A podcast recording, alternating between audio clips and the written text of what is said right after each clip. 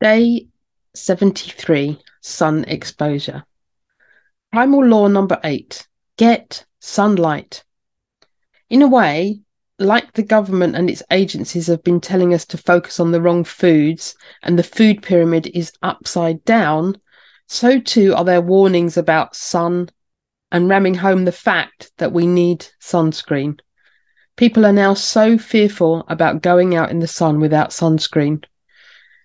Have you noticed the increase in skin cancer since the invention of sunscreen? Humans are meant to be out in the sun and get sunshine on our skin. Sunlight is the primary way to get vitamin D. Vitamin D is not really a vitamin, it's a precursor hormone and is critical for health. Studies suggest that many people are vitamin D deficient the amount of vitamin D you can get from diet is quite small compared to the amount you can get from sunlight.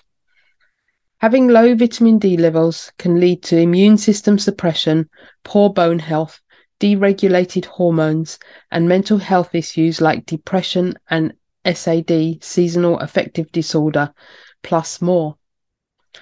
I'm not recommending getting sunburnt, it's important to let the sunlight hit your skin without any sunscreen.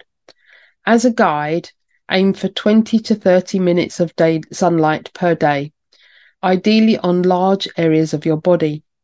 Try to get out in a bikini, swimming trunks, or just your underwear so that your belly and back are exposed. Once you've been in the sun for your allotted time, then use hats, clothes, and parasols to keep the sun off of you to avoid burning.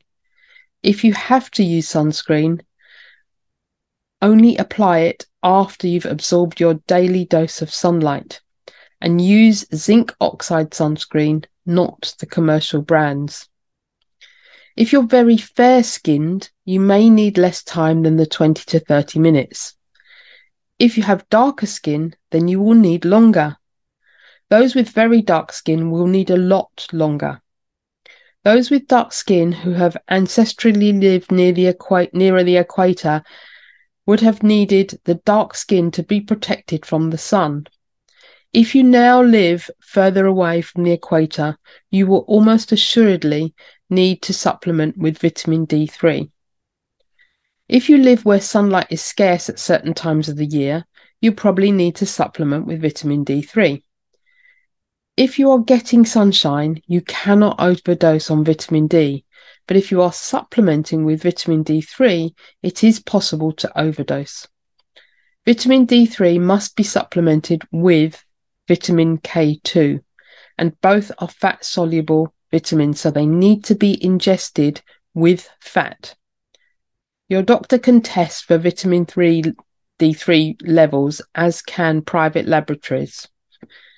Note If you have a personal history or a strong family history of skin cancer, it's always a good idea to talk to your doctor about safe sun exposure. When you've been very low carb or keto for a while and have been focusing on nutrition and high quality animal foods and plenty of fat, you might find that your skin can tolerate much more sun than you could previously.